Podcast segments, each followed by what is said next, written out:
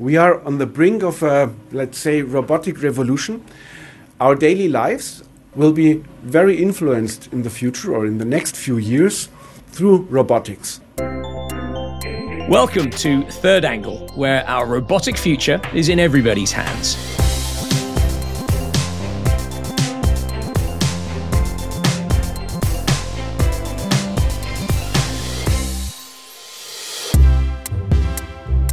I'm Paul Haimes from industrial software company PTC. And in this podcast, we share the moments where digital transforms physical.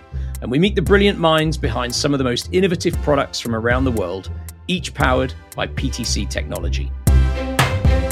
Now, artificial intelligence has come a long way. Just look at the waves being made by AI chatbot ChatGPT right now. But for many of us, we dream of this world where AI is not bound to a computer screen, where a world of smart robots ready to do our bidding, take care of the mundane tasks of everyday life. And what would you make your robot do? You might think such technology would cost a fortune, but PIB is putting robots in the hands of everyone. An acronym for Printable Intelligent Bot. Not only can PIB's parts be printed at home using a 3D printer, but it's also an open source project, meaning that anyone from anywhere in the world can study how PIB is made, make suggestions, and even modify it. Isento, the company that created PIB, has been humbled by the growth of the project. It's now even being used in schools to teach students. Jürgen Bayer is CEO of Isento and the founder and visionary behind PIB. He showed our producer, Ollie Guillou, around the company's HQ in Germany. So this is our robotics lab. When we enter, we see on one side the 3D printers that are actually working on producing many parts for PIP. And um, when I turn around, we can see actually PIP, the main actor now in this podcast. PIP is 3D printed, which means uh, PIB consists of uh, plastic parts. We use PETG as material, and usually we use white PETG. That gives it a very friendly and a little bit sci fi look. We try to keep the size of Pip as close to human proportions as possible. Uh, well, actually, the shoulders of Pip roughly fit my shoulders. that was the easiest way to measure some stuff and to implement it that way. So, so far we have the plastic parts that set up the complete upper body. And uh, since we don't have like legs and stuff, we have a mount, which is just a pole that is uh, supporting the chest of Pip and uh, gives us an easy access to all the electronics and mechanical parts, and also makes it easy to transport and to bring it to a fair or something. Pip can currently perform basic movements like lifting an arm or stretching an arm, open and close a hand, or also moving the head. Additionally, we implemented some more complex skills. One is Pip can imitate the hand movement of a person that, for example, stands beside it. We use an external sensor, and if you open and close your hand, Pip follows this movement and you can also move just single fingers, and Pip, PIB tries to imitate your movement. Another, a little bit more complex skill, shows more the social or curious side of Pip. Uh, we are using basic AI technologies so that Pip can detect and also follow with his head or vision a person standing in front of it or passing by. So what we are currently doing is we try to work towards a finished state, a stable version of pip, and we try to finish this in February. So this is also why we are currently here in the robotics lab very busy and assembling and disassembling pip several times a day to test new parts. And currently you can see the arms laying down on the table. I will lift one arm and you can in what I'm I'm holding here and it weighs about uh, three kilograms, is one arm and one clavicle. Actually, it's the right arm and the right clavicle. And what we are having are the motors that give the shoulder a two degree of freedom movement. So this is exactly the same movement that we have.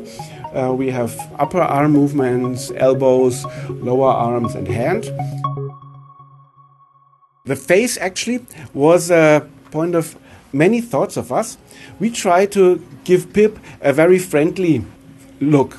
So this is why we chose a humanoid or a human face. At the same time, we tried to give it a quite neutral look. So we thought if it's always smiling, that might look very friendly in the beginning, but like after one or two days, if Pip is always smiling at you, it might uh, give you a bit of a strange feeling. So this is why we chose a neutral look. And right now, actually, we are on the uh, way of updating the face. PIP is a community based project, so we try to, to get as many people in as possible and we try to listen to their opinions. And one of the topics that the people brought in was that the face may be even a little bit too human. So, for some people, uh, because we have cameras in the eyes, the look was a bit scary or spooky. So we try to, to listen to that, and we are about to develop a face that is a little bit more abstract. So that creates a, maybe a little bigger distance, emotional distance between the user of PIP and PIP itself. The biggest change will be, I guess, the nose. Right now, it has a human nose, which sticks out a little bit. And we are going to use a camera that has three sensors. And this is a quite a challenge. We have two sensors at the positions of the eyes, which is a, like a stereo camera, a standard tool that, that is very often used. But also we have a, a depth sensor in the camera, and this is a third one that would be something like a third eye. And, and we tried, and having a third hole between the eyes is giving it an even more spooky appearance. So this is also something that drove us towards our way to make the face a little bit more abstract. Uh, and now this is maybe a little spoiler. Most probably the abstract face will have a stylized nose that will consist of three holes that are arranged in a triangle and the upper hole the upper hole will hold the third sensor of the camera and the other two holes are just for aesthetic purposes so this will depict the nose as a triangle, and that might be the biggest change.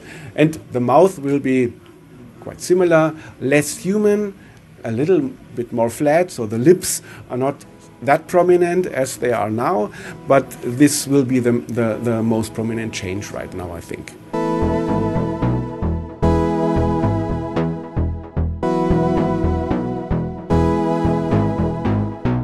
Actually, this week we achieved a major breakthrough. One of the parts that was bugging us for quite a while was the thumb. The thumb is actually a quite difficult part of the human body to mimic, and we had some difficulties to create or to construct a thumb that allows a nice gripping movement. So I in our assumption, gripping will be one of the first tasks that people will try to use pip for. And so we will have the, the thumb opposition is a feature that is very important and will be very prominent. And we try to implement a smooth and soft bionic movement. Bionic means as close to the human body as possible. And I think we achieved something this week that helps it a lot. So, and also, this is why the arm is detached right now because on the 3D printers you can actually see the fingers coming out. We have four fingers on one 3D printer and uh, we have the scaffold that um, attach the control wires for the fingers to the to the upper body on the other printers and we are trying to improve build test improve the hand uh, in a cycle so that we maybe at the end of this week, we, are, we can say hand is stable and this can be published like it is.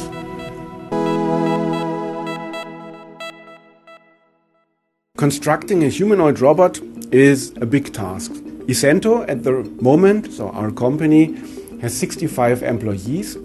It's very clear to us that this undertaking, so this this project is too big for a company of our size to do it from A to Z.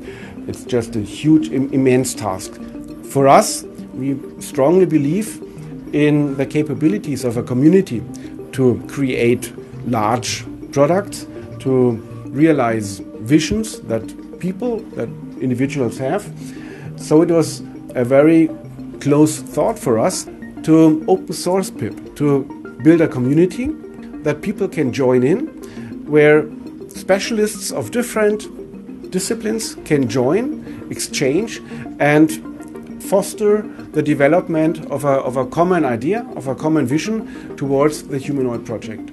And also, we want PIP to be an expression of how we see interactions, of how we see communities, of how we want to make our footprint in the world, that we have a product that is carried by a, by a community and developed by a community, that it connects people so that it's not only a robot that can be assembled and that can, that can be bought, that it's something that people can join in as part of their life and where they can be creative. And the outcome of the community ideas and of the com community contributions already have a great impact and they change a lot. PIP is much better already than it would have been if it was just us. So um, the community is for us the way to tackle such an immense project.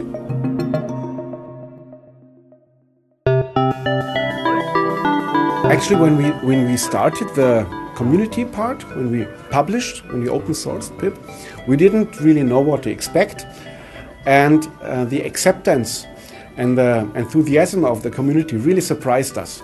So people joined in in flocks. Yeah? So we had uh, we have much bigger community than we dreamed of, yeah? and people really come up with great ideas. And actually, the current shoulder version, I'm going to take the shoulder right now or the upper body with the implementation of the current two degree of freedom shoulder. This is a suggestion that came from the community.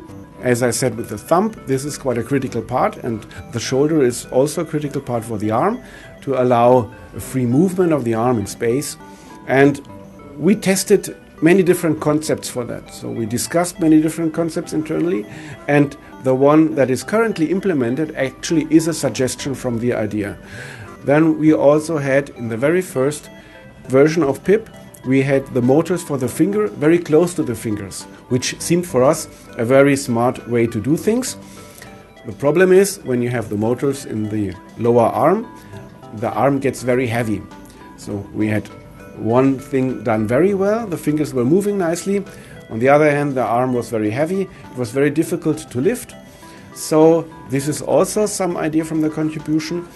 Uh, we have a wire concept right now, so all the most of the motors are located in the upper body, and the movement is transferred through wires, which makes the arms much lighter and which gives us much more freedom to move some things around. Looking back, we question ourselves why we didn't start with the idea right away because it's so straightforward and so logic, but we were we were just following our thoughts and the suggestions from the community had major architectural changes on PIP right now already. So, if you're listening to this podcast and you're interested or excited by the idea of a humanoid robot, you can join our Discord server. You're very welcome to join there and say hello and try to follow what we are doing, get involved in, in the current processes, and we would love you to contribute and to become a valuable member of our community. We are on the brink of a, let's say, robotic revolution. Our daily lives, work lives, and also private lives will be very influenced in the future or in the next few years through robotics. Currently, we have simple helpers at home. We have dishwashers, we have washing machines, we have a device that helps us hoovering our living rooms. Some people have stuff in the garden that cuts grass and stuff like this. My firm belief is that in future uh, there will be a strong development towards more generalized support robots that can take over daily business tasks. They can help us at home. In my personal dream, they can find my keys. They can help me making my morning coffee. And when I come home, the kitchen is already clean and everything is at its place. So th these kind of tasks I think this is a big movement, and we want to be part of this movement. And actually, we do not only want to be part of this movement, but we want to be at the forefront, we want to lead, and we want to shape the development towards this idea. The time until PIP is really able to take over many, many household tasks depends a little bit on the community. So we do our best to push PIP forward, but we are not able to do the whole task. So if people continue to join our community and contribute the way it is, I would say a few years, yeah, it will be possible to have a PIP that is actually a reasonable member of like a family or a household.